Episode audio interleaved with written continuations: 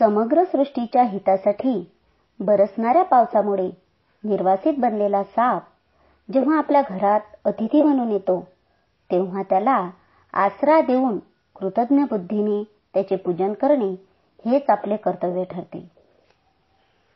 या दृष्टीने नागपंचमीचा उत्सव श्रावण महिन्यातच आयोजित करण्यात आपल्या ऋषींनी फारच औचित्य दाखवलेले आहे. आजच्या नागपंचमी उत्सवाचा समारोप करूया. नागपंचमी विशेष या कार्यक्रमाने.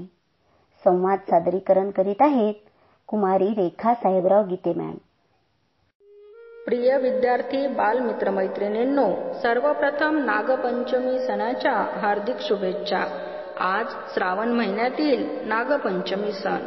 सणाबद्दल महत्त्व व कथा. शाळेत आपल्याला सर्व मॅडम माहिती सांगत असत परंतु यावर्षी कोरोनामुळे आपली शाळा बंद आहे. पण रेडिओ खंडाळा वाहिनी ही श्रवण वाहिनी आपल्याला आपल्या सर्व शैक्षणिक तसेच सांस्कृतिक बाबींची माहिती घरपोच आपल्यापर्यंत पोहोचत पोहोचवत आहे.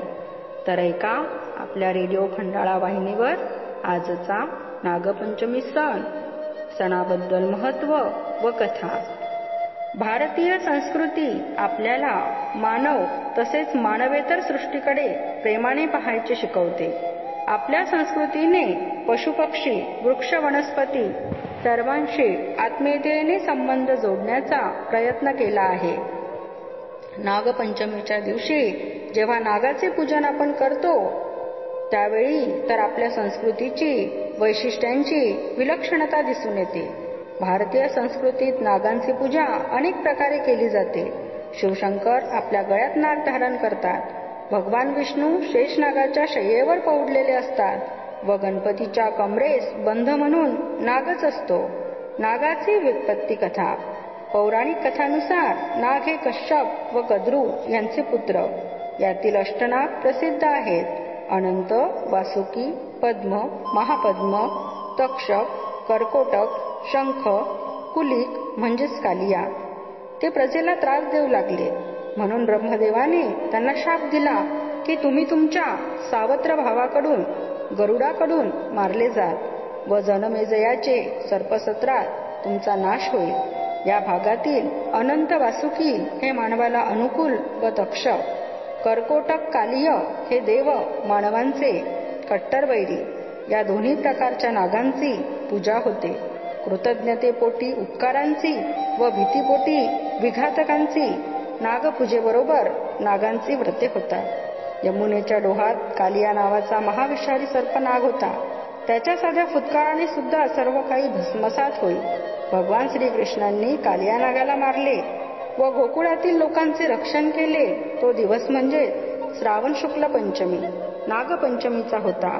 तेव्हापासून लोक नागाची पूजा करून त्यास लाह्या दूध देतात.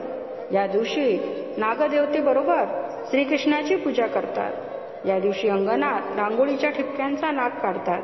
पाटावर चंदनाने पाच फण्यांचा नाग काढतात. व नवनागांची नावे घेऊन यथासांग पूजा करतात. या दिवशी चुलीवर तवा ठेवू नये विळीने चिरू नये तळण करू नये. पाटावर नागाची रांगोळी काढून नागाची पूजा करावी. श्रावण महिन्यातील शुक्ल पंचमीला नागांची पूजा केली जाते म्हणून त्याला नागपंचमी असे म्हणतात. या दिवशी स्वयंपाकात पुरणाचे दिंडे किंवा साखर खोबऱ्याची दिंडे करावीत. उकडीचे पदार्थ करावेत व त्याचा नैवेद्य दाखवावा. खेडेगावातील स्त्रिया वारुळ्याला जातात म्हणजेच पर्यायाने नागाची पूजा करतात. नागपंचमीमधून आपली संस्कृती आपणास काय सांगते? आपली भारतीय संस्कृती सर्वांवर प्रेम करायला शिकवते. तसे पाहिले तर नाग हा राणावनात राहणारा प्राणी. पण पावसाळ्यात त्याचे घर पाण्याने भरते म्हणून तो गावात येतो. घराच्या वळचणीला बसतो. तो अतिथी पाहुणा असतो म्हणून त्याचे पूजन करायचे. नागाला वनात राहणेच आवडते. त्याला पावित्र्य आवडते स्वच्छता आवडते सुगंध आवडतो. तो फुलाला जवळ करतो केतकी जवळ जातो. चंद्राला विळखा घालतो. होता होई तो नाक चावणार नाही. पण नाक चावला म्हणजे मरण. म्हणून त्या तेजस्वी धगधगीत स्वच्छ संयमी अशा नागाची पूजा म्हणजे त्याच्या गुणांची पूजा. नागाचा आणखी एक गुण म्हणजे ते शेतांची राखण करतात. उंदीर घुस इत्यादी शेतात येऊ देत नाही. हे सुद्धा त्यांचे एक उपकारच आहे. नागाची पूजा म्हणजे विषारी सर्पातलाही चांगुलपणा. पहावयास आपली संस्कृती सांगत आहे अशी एक कथा. मणिपूर नावाचे एक गाव होते. तेथे एक शेतकरी राहत होता. एक दिवस तो आपले शेत नांगरीत होता. शेतात एक वारुळ होते. नांगरता नांगरता नांगराचा फाळ त्या वारुळावरून फिरला. वारुळ उद्ध्वस्त झाले. त्या वारुळात नागिनीची पिल्ले होती. ती मारली गेली. यावेळी नागिन बाहेर गेली होती. परत येऊन पाहते तो मुले मेलेली. काय झाले हे तिला कळले. ती संतापली चिडली. तिने सुडाच्या भावनेने ती शेतकऱ्याच्या घरी गेली. शेतकऱ्याच्या साऱ्या कुटुंबाला दंश केला. सगळे मेले पण शेतकऱ्याची एक मुलगी सासरी गेली होती. ती वाचली. नागिन तिकडे गेली. तिच्या घरी पोहोचताच आतले दृश्य पाहून ती दारातच थबकली. ती मुलगी पाटावर नागाचे चित्र काढून त्यांची पूजा करीत होती. पूजा झाली तिने दुधाचा नैवेद्य दाखवला नमस्कार केला हात जोडून सुखी ठेव अशी प्रार्थना केली. हे सर्व पाहून नागिन संतोषली शांत झाली. शेतकऱ्याच्या मुलीवर प्रसन्न झाली. तिच्या कुटुंबियांना जीवनदान दिले.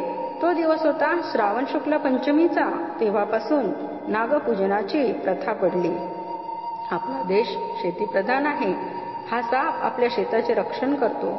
म्हणून त्याला क्षेत्रपाल देखील म्हणतात. सर्पाला सुगंध आवडतो.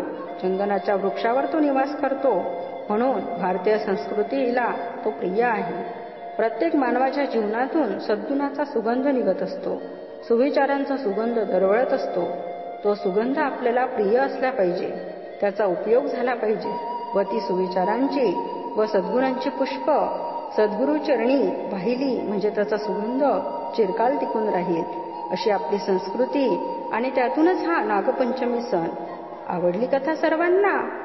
आता रक्षाबंधन दिवशी नक्की भेटू. तोपर्यंत धन्यवाद.